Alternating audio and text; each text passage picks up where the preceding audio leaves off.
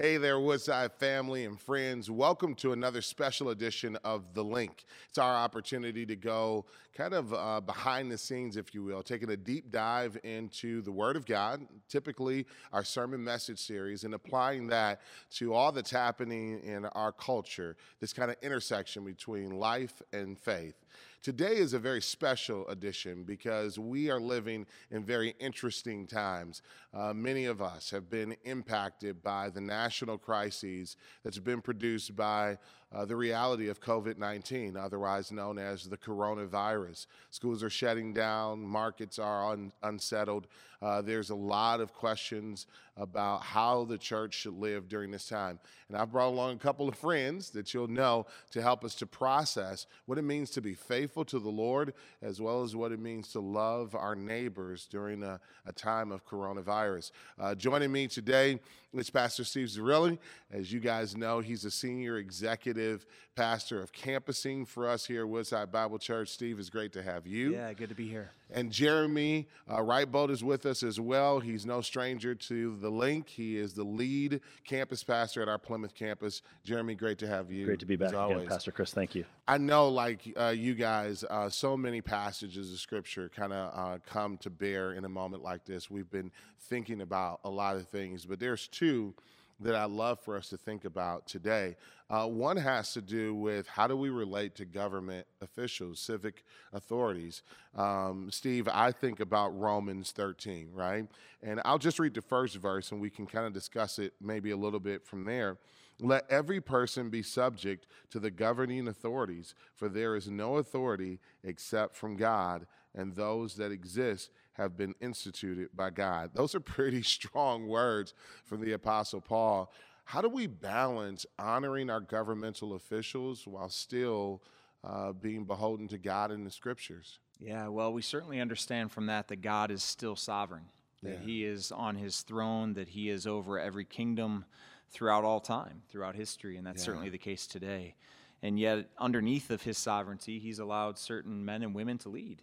And I think uh, our posture towards them is the love of neighbor. It is to extend grace. It is to be kind. It is to demonstrate those values of Christ as best we are able within that established uh, governmental authority so that the gospel can be- best go forth. Yeah, I love that. You know, Jeremy, typically in a normal situation, I think most people approach government and church with the philosophy of let bygones be bygones. You stay in your lane, I stay in my lane. But there have been times throughout church history where government has stepped in and spoken into the church's ability to gather, how the church must uh, worship uh, man, those present some really complex situations. So, what do you look to in church history, maybe, that really helps you to think through how we should respond when government says, hey, you got to limit how you worship? Right. Uh, there's there's nothing new under the sun, correct? So right. these experiences that we're even going through today, they're not uh, uh, innovative new moments where we don't know what to do or, or we shouldn't uh, be able to look back on that. You know, we th- look at the 16th century and when the plague was just ravaging Europe, and yeah. the churches were gathering, um, maybe in limited ways, but there were uh, opportunities for them to gather and to care for one another. And there was one third of the population uh, was dying at that time. And so that was just massive, um, massive issues of health in, that. But even more recently, in, in our American uh, context, uh, 1918, so right after World War One, there was a, a Spanish flu uh, virus that ravaged. Uh, uh Washington D.C. Yeah. and uh, the government officials in that community, the healthcare officials said, uh, no gatherings of the church um, for for a limited amount of time. And uh, the pastors of that community were really concerned about religious liberty, so they came together and said, well, what are we going to do with this? And they affirmed unanimously, we're going to abide by this uh, injunction, and we're going to we're going to honor this. Some of them found some creative ways through like meeting in the open places and parks and sure. that sort of thing to do that. Um, but there came a point where they they were wondering, is the thing going to be lifted? And uh, the um, the epidemic seemed to be slowing down, and and yet the government hadn't said, yes, you can continue to meet now. And the pastors went back and appealed to the, the, the governing authorities and said, okay, it's time for us to meet again. We need this. Um, we need to be together. It will help heal people uh, emotionally and spiritually, uh, as well as even physically. We need, we need this social reality uh, together. And so I think there's a good back and forth yes. in that if we're thinking well about how we interact with our government officials and, and certainly obey the text here of honoring our our, yeah. uh, our governors uh, in that and yet seeking above and beyond to know that scripture is what leads us and so to believe and trust the lord in that and obey him you know i love the ability that we have to look back on the text and to look to church history. And I think it's really important, uh, Woodside family and friends, for you to know that ultimately that is our heart here at Woodside is that we bow our knee to no other, other authority than the authority of God and Scripture. Now, with that being said, we try our best to cooperate uh, with uh, our governing authorities. But I think of two statements that's really important to me. Dr. Martin Luther King Jr. says, An unjust law is no law at all.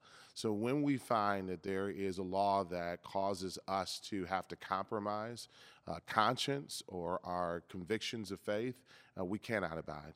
Uh, the second statement is ultimately our first priority is to submit to our heavenly authorities and then our human authorities. So we'll try our best uh, during this season to navigate all of it. But, Steve, uh, the other verse that comes to mind has to do with gathering. Yeah. So, Hebrews chapter 10.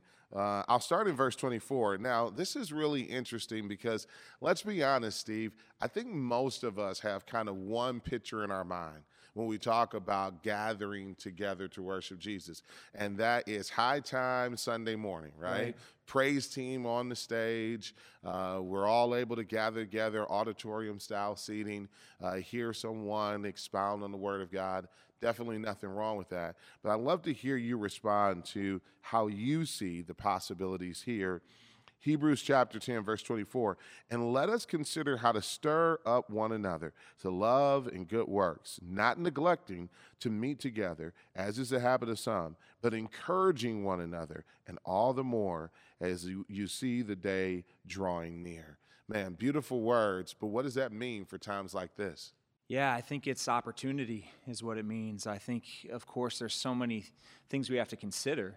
And so, as we abide by government official statements and, and potential mandates that come through our communities and otherwise, when we think about the church, the church is never closed. There is no such thing as a closed church. The mm. church is always open. Absolutely. Uh, discipleship is always moving forward. Multiplication is always moving forward. The Great Commission is always moving forward. And so I think it just means that we reorient our methodology. And so, with a Sunday morning gathering, if that's something that we are no longer able to do for a season, and I love the example that you brought up, Jeremy, because that was one. I pray that it's the same here. It was less than a month. So, and then they were back together.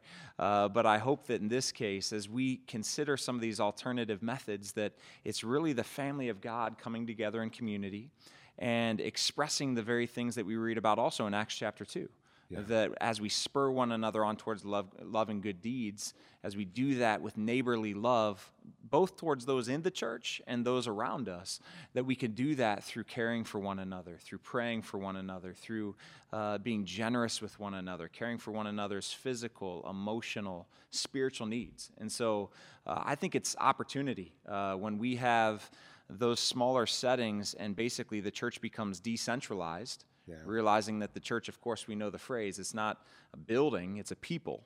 And so when the church decentralizes into those communities, it gives us very uh, wonderful opportunities to connect together in those smaller groups to carry out our mission and care for one another that way. You know, I come from an educational family. My dad was a school teacher, and uh, he used to always say, Jeremy, that a test is given for two reasons. First, a test affirms what you know, but it also exposes what you don't know.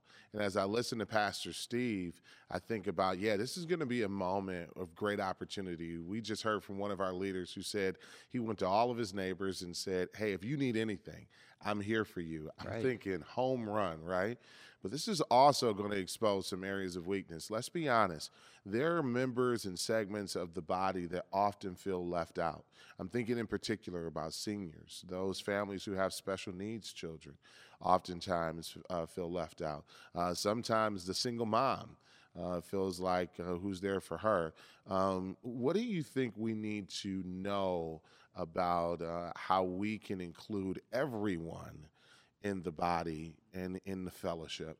Yeah, I love the word here in chapter 10, verse 24 consider how to stir up one another to love and good works. And so that has that idea of like, okay, I've got to, I've got to put my mind into thinking yeah. about other people and go, okay, let me care for them. Who, who in my, uh, who in my neighborhood uh, is in need? Do I need to go door to door? I think that's uh, brilliant idea uh, to check in on my neighbors, um, perhaps within our, our life groups at the church or um, uh, other areas where we say, like, here's the people I normally sit around on a Sunday morning, yeah. and perhaps I know them in some degree. I just need to give a phone call, check in on them. Um, and what good deeds do I need to do to yeah. care for them and to support them?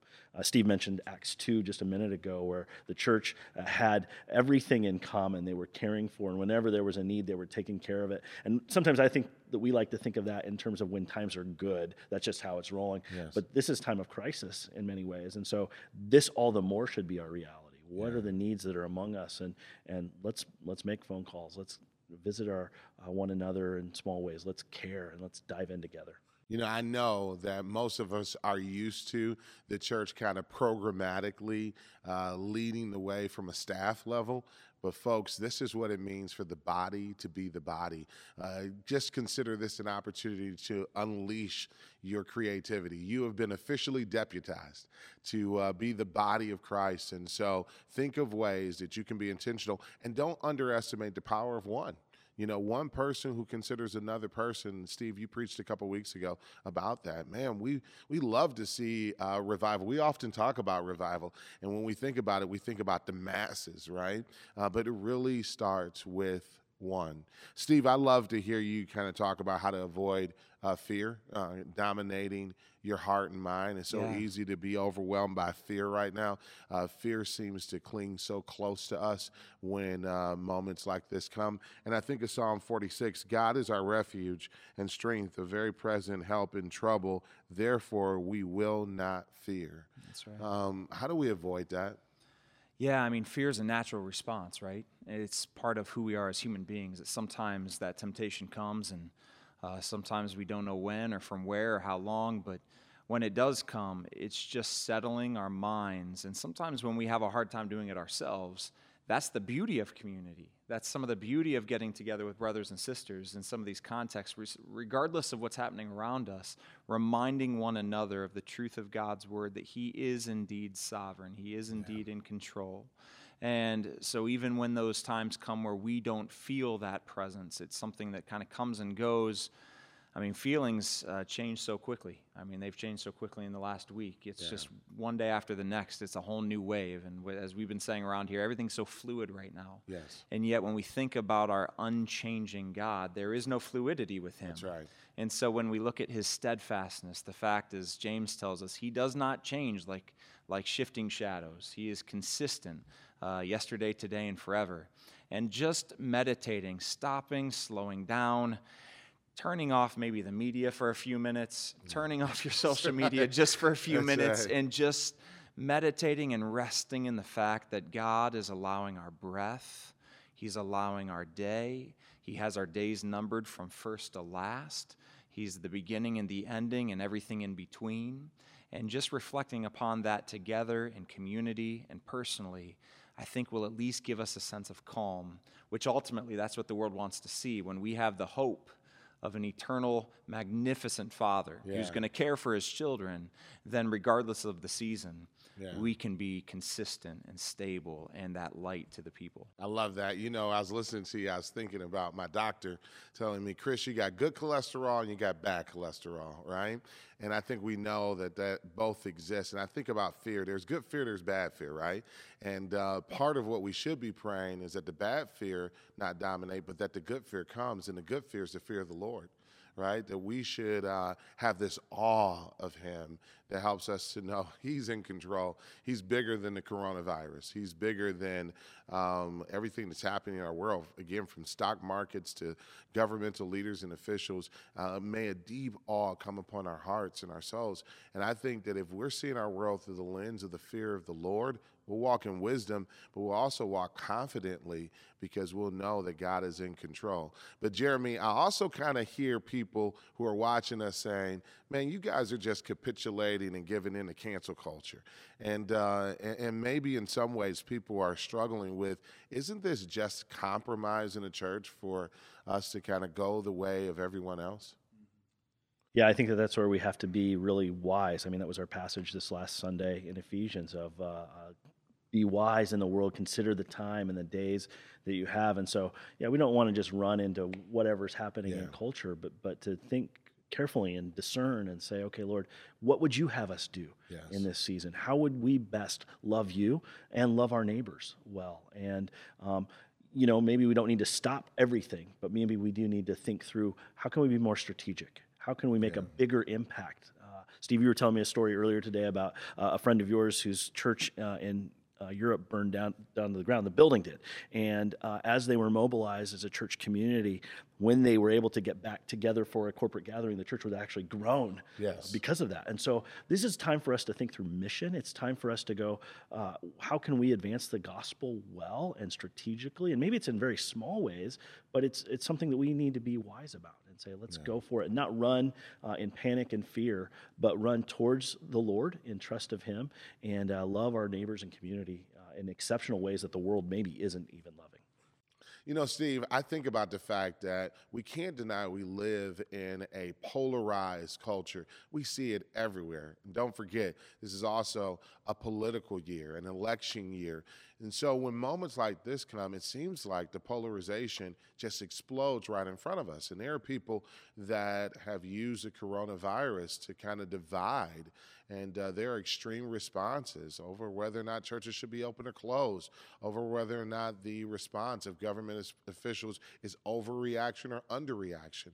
What do you say to believers in particular about how to navigate in polarizing times? Yeah, I mean, whenever there's a big issue, there's a fight.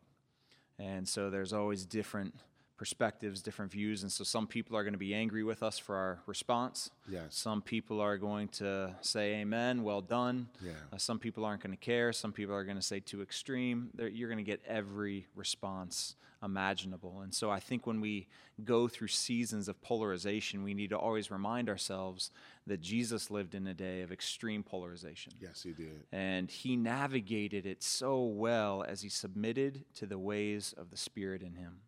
And the ways of the Spirit are clear according to Scripture. I mean, we know from Galatians chapter 5 that if we are living like Him, following in His footsteps, we are filled with love and joy and peace, patience, kindness, goodness, faithfulness, gentleness, self control. And so when we interact with others, sarcastic yes. anger, um, taking everything with with a joke and making it all seem so cavalier uh, and having a cavalier attitude towards others. All of those approaches, uh, unkind words, our responses to other, lacking grace, um, envy, whatever it might be, we have to put it off. Yeah. That's not part of the new self. That's not part of the new way. Uh, we have to put on the way of Christ, put on the way of the new creation, and put on his attitude through these times because so oftentimes uh, we, we make these about political alignments or even racial alignments. Yes. And instead, again, as we've said so many times, even recently in our sermon series, the, the wall of hostility for the believer has been broken down. We are one team, yep. one family, one body under one Father. Yeah, and let's be honest about how we get here, right? It is true that we are wired for worship. We've been designed for discipleship. This is the way God has created humanity. And so the question really isn't, are you going to worship? It's who you're going to worship. The question isn't, are you going to be disciple? It's who's dis- discipling you, right? And when you're being discipled by 24 hour news networks, when you're being discipled by social media feeds, when you're being discipled by anything other than the Word of God and its authority, you're going to be pulled into the dogfights of this culture. Right. But yeah. when you're being discipled by God's Word, and every day your morning and evening meditation is in God's Word, then it is shaping your thinking. You know, I think so often the Bible is looked at in a sentimental way, right? Like, yeah, I love the Bible. My family has always loved the Bible, and there's some two or three scriptures that are my favorite, but it's not meant to simply be sentimental. It is meant to really shape the way we live. So, my caution to all believers is let's be different. Let's be a distinct voice. Let's not fall into one extreme or the other. Let's not be the snarky, uh, obnoxious person on social media. Let's speak in uh, terms of love with grace and truth. And if we can do that, then what we're going to do is draw men to Christ and actually be useful for the master. But you know what polarizing times also produce, Jeremy, and that is prejudice, right? And we all know there's different types of prejudice. During the season of coronavirus, one of the pe- prejudices has to do with uh, those who will test positive for it. Uh, those who may come from nations that have been hard hit by it. We, we have an international church family, and I love it. But how do we avoid prejudice during this season? Yeah, I think even Paul says in Ephesians chapter 4 having put away falsehood, let each one of you speak the truth with his neighbor, for we are members of one another. Wow. We have to see uh, the other human being across from us, uh, particularly if they're a believer, but, but any human being, as created in the image of God. Yes. And um, they are peoples with. Uh, um, value and dignity and worth. And so the, the way of Christ is for us to love them in that, to see them in that light as distinct image bearers that are worthy of honor and dignity yes. uh, made by the Lord God Himself. The other thing that I think we must note is that this is a sickness. And we have to be filled, like Jesus was, with compassion wow. for people who are sick. Yeah. Uh, how, how hard hearted are we to profile or to disparage someone, even from another country, or to mock and are joking someone uh, who's sick? Yeah. Whose body is breaking down physically. Are we not moved with the compassion that Jesus had toward the sick? To love them, to draw in near to them. I think this is so important for us that, that we put away the old man and we yeah. put on we're renewed in our minds by the spirit and we put on the new way of christ and and i think if we are careful about that and listening to the word of god as you've said then we can move forward to love our neighbors and those um, who are affected by this in very, very deep ways. Yeah, such good stuff. Thousands of points of light. That's what we get a chance to be uh, for Christ and for his kingdom. So, folks, I pray that uh, this season, uh, though unexpected, will be one in which we grow that we grow in our fruitfulness, that we grow in our connectedness, and ultimately, hopefully, that we grow in our number, that more will be added to the body of believers as men and women try to process their anxieties. And when your friend, your neighbor, your child, your family member comes to you and says, What do I do with my fears? What do I do with my anxieties? I hope that you'll point them to eternal truth and to the salvation that's found in, in Christ. Um, gentlemen, as we kind of wrap up this edition of The Link, I also think about the fact that this is a serious time. There are some who are watching us that just found out that they got a positive uh, case of the coronavirus, and they're wondering, man, how do I survive that? I want to give you both opportunities to speak to uh, those who may be afraid, and maybe they're wondering, I'm an hourly employee. Uh, now I can't go to work. How am I going to provide? Uh, some, uh, again, single mom, uh, my kids can't go to school. How am I going to watch them and still do what I have to do for the family? Uh, first, you, uh, Pastor Steve, what do you want to say? Man, for those who are in Christ, you know, in our body of believers in the church family, uh, we have to take care of each other. Yeah. We've got to take care of each other.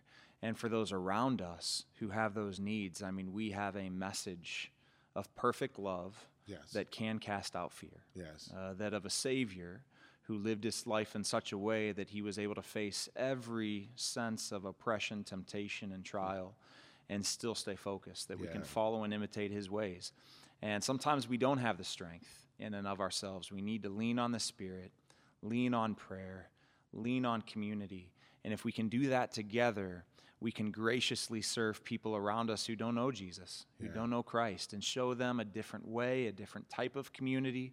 And maybe they wouldn't come to our churches, they wouldn't come yeah. into the building, but if they can see that level expressed within their neighborhoods, within their workplaces, uh, it might give us those wonderful opportunities. So, for those who are struggling, who are in fear, who might even have family members who have uh, become recipients of this horrible virus, um, we, we need to surround them with grace. Yes. With uh, pray for God's mercy and trust that He is a good Father, that He will see us through. That's good. Jeremy? Yeah. Yeah, the thing that we uh, may bring full circle here is that we still have the king on the throne. Yes. That our Lord is sovereign and good, uh, that his character has not changed in any way. This, this uh, epidemic uh, doesn't surprise him. Yes. He's not in heaven going, what, what, how, what do I do now? And yeah. responding to us, but he's, he knows he's in control and he's good. And uh, so, for our hearts to trust Him all the more yeah. in this, that, that He may even bring about from this uh, what we would perceive as bad and evil, that He would bring about great good, uh, not just for His church, but for the, the world uh, as well through this. And so, let's trust Him. Let's not give in to fear and, and panic, but let's lean wholly on the Lord and know that He is sovereign and good and uh, He loves us. You know, I think about C.S. Lewis's famous book, Surprised by Joy. We know what it is to be surprised by uh, viruses. We know what it is to be surprised by storms. But in this season, I also believe that many who are facing challenges are going to be surprised by the joy and the goodness and the grace of God. He's going to show himself mighty in many, many ways. You know, when this coronavirus season started in China, it kind of felt like a massive car wreck, and that we were here in the U.S. kind of gawkers watching it. But then when it came to our own land, it felt like a hurricane encroaching upon our, our shores. But what it reminds me of is that He's the Lord of the storm. And you know, storms will come and they will go, uh, but He is faithful. And all of these are designed to build and deepen our faith. So trust in Him. I want you to also stay connected here uh, at our Woodside social media platforms. Uh, we're going to keep you updated on ways that our church is going to uh, continue to lead you and guide you in the Word. I'm grateful for our campus pastors. Each one of them stands ready uh, to lead in our various communities. We're also going to make sure we keep you up to date on all that's happening in our communities that may benefit you and strengthen you. So stay connected across our social media platforms. Don't forget our website, woodsidebible.org. And don't forget that we love you and that we're praying for you. Thanks for joining us for this edition of The Link. Stay safe and God bless.